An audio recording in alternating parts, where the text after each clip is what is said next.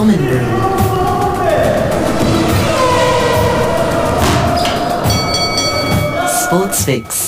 Welcome back to Sports Fix Team. I am your host, Ben Cullen. Steph Curry inspired the Golden State Warriors to a seven straight victory as he scored 33 points in a win over the LA Clippers. Curry scored seven three pointers to take his tally to 105 in 19 games. In doing so, he broke his own record for the fastest player to reach 100 three pointers in a season.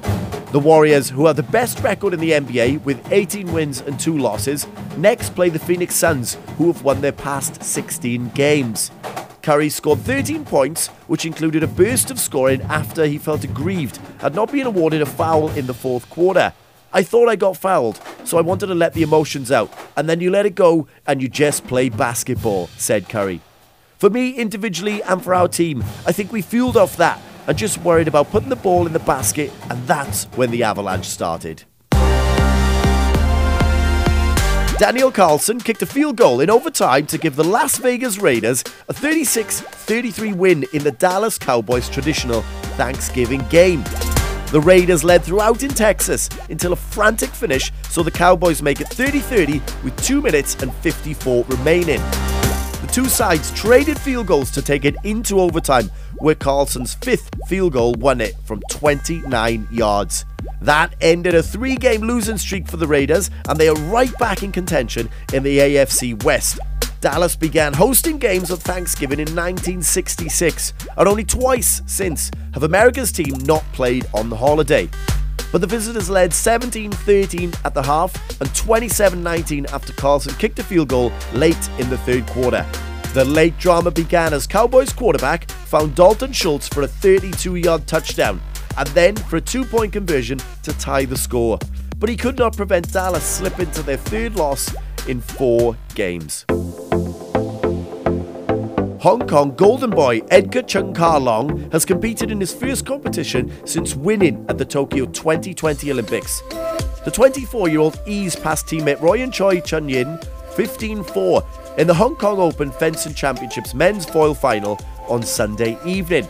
But it was not an easy day at the office. He trailed the fifth seed twice in the semis, coming back from four points down to win 15 10 in front of a bustling crowd. There was a bit of pressure at the start because I felt like I was playing with a whole audience, Cheung said. My opponent is a bit younger and everyone was cheering for him. It felt like every time I lost a point, they were helping him play. But I got used to it slowly. I learned to filter it out and not let it affect my performance and mood. Okay, I'm delighted to welcome Rob Lennox to the studio. Rob is a former rugby captain at Valley Fort. Not sure if he's a retired player just yet. We'll ask in a bit. Rob also spent eight years in the British Army, operating around the globe in various roles, including time with the Royal Marines and a tour of Afghan. He's also played for the British Army at Twickenham three times. But he's recently put his hand to something else along with a few mates. All will be revealed shortly. Rob, welcome to Sports Fix. How are you? Good, thanks, mate. Thanks very much for having me. Very good. We're happy to have you. And normally we start our conversations with some quick fire questions to feel you out and cast judgment.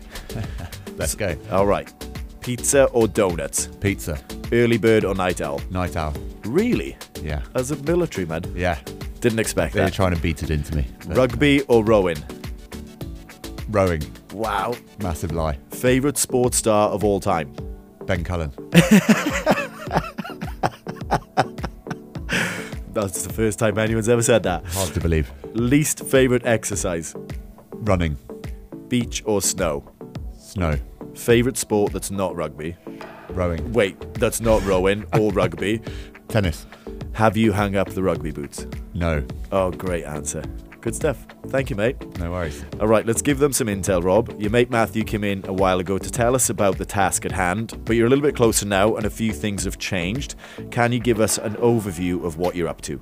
Yeah, absolutely. So we are setting off in a couple of weeks' time to do the Talisker Whisky Atlantic Challenge, uh, rowing 3,000 miles from La Gomera across to Antigua, uh, and there's three of us doing it in our in our little rowing boat. Um, hoping to do it anywhere between sort of 35 and 40 days. So praying for uh, fair winds and following sea. Um, so yeah, that's that's where we are, mate. It's been a it's been a long build up, um, sort of 18 plus months of prep, and now we're we're we're almost at the start line. All right, you've, you've really undersold it, uh, the task you have at hand. Give some more intel on what a day looks like and some of the things you're going to face. Okay, so um, as I said, doing it as a three. So for most of the day, we will row uh, two on, one off. Um, so you'll sort of row for two hours and then have an hour's rest. Row for two hours, have an hour's rest.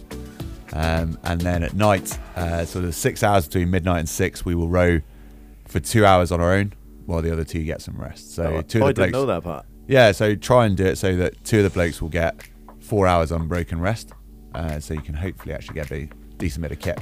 And then you hope that when you do wake up, that person has actually rowed for two hours. Yeah, not not asleep on the oars. Um, yeah, so um, yeah, we got you know that's that's the that's the sort of basic routine. You've obviously got to clean yourself, feed yourself, um, take care of your ablutions um, in a bucket on the boat. Yeah. Um, but yeah, mate, there's, it's obviously going to be a massive physical challenge, uh, mental challenge, just to keep get keep getting up and keep going.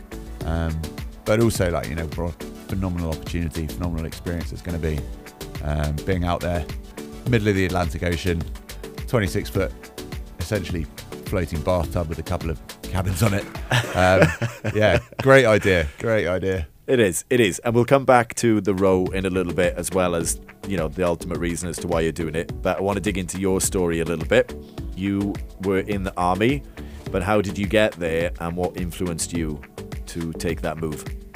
So um, after school, went to uni. Um, didn't really know what I wanted to do, and didn't really get on with it that well. So, bit of a re-evaluation of, of what I wanted from life, and so I left and applied to join Sandhurst. Um, got in, uh, so spent a year at Sandhurst doing officer training. Joined the infantry, Royal Regiment of Scotland, and yeah, that you know that set me on my way with the military. That was two years as platoon commander with uh, with the Scots. Went did the commando course um, and spent a couple of years with the Royal Marines. And yeah, spent six seven months out in Afghan, um, which was a great experience as well. Um, and all the way through that, just managed to spend a decent bit of time playing rugby, as you mentioned earlier. Very good, very good. When you moved into the army, did you love it immediately or did it develop over time? No, I did. I didn't love it immediately, and it didn't love me immediately. Did you ever love it? yeah, mate, absolutely amazing. But it is a, it definitely is sort of breaking you down from from your civilian life, your late mornings and easy routines to to very much like regimented regimented life. Early starts, yes sir, no sir, all of that was um, it's a bit of a shock to the system. But no, mate, I had a I had a phenomenal time. Like had a had a load of different opportunities. Like I said, got to play sport, got to travel, did some random things. I spent six weeks instructing mountain biking in the Alps. really? Yeah, absolutely bizarre. Did, went to uh, did security at the 2012 Olympics in London, um, which again was great fun. Um, Did, you get to see any uh, events? Yeah, yeah, they were because they didn't fill all the events at the time, so they'd give us give us tickets. So when you weren't working, you'd go watch. yeah, That's awesome. Yeah, it was great fun. We did the um, broadcast centre, so all the people going on TV and being interviewed and stuff came through our sort of security checkpoint. Got it. So just like trying to snap selfies with Yeah. celebs. Yeah, that's So, yeah, it awesome. was great, mate. So you didn't love the early mornings. You're not an early morning person. No, no. I mean, they did a they did a reasonable job of beating it into me when I was in, but but no. As soon as I got out, it's uh, no, What- definitely not What is an early morning? In the military or yeah, here. yeah, yeah. No, I mean, yeah, At Sandhurst, they used to have you up at um, have you up at about five five thirty. You had to stand outside your door, down a liter of water, and sing the national anthem, which was quite old school. every day. Every in the in the first five weeks, yeah, when they're sort of trying to trying to induct you into military life. Down a Um, liter of water. Yeah, from these old black plastic water bottles that have been around since the Second World War, I think. Really? And are used by cadet after cadet after cadet. And there's sort of this taste to the water, which is also the water coming out of like lead pipes in the old buildings in Sandhurst. So yeah, it's pretty unpleasant. I have so many questions now. I'm not sure we're going to get to the road. wow, what experience? Anything else similar to that you can share? Yeah, I guess just that. Yeah, it's it's quite a thing because I had no idea what I was really getting myself into. You turn up, and it is it is a shock to the system. You definitely lie there. I'm sure it'd be similar on the road. You lie there at night thinking, why on earth am I doing this to myself? I've, I volunteered to be here. Yeah. I wasn't conscripted. No one's forcing me. Yeah, I chose to be here. Yeah, I chose to be here. What is wrong with me? Thank you, Rob. We look forward to hearing more from you next week. Hong Kong, are you ready? This is the hottest ticket in the world right now. I am pretty sure that my hottest ticket will be the same for the next two weeks. It has come down to the wire who will be crowned F1 champ. There are two races to go, and it really is as exciting as it gets. The Saudi Arabian Grand Prix is my hottest ticket in the world. Have a great weekend, all, and I'll see you for your sports fix next week.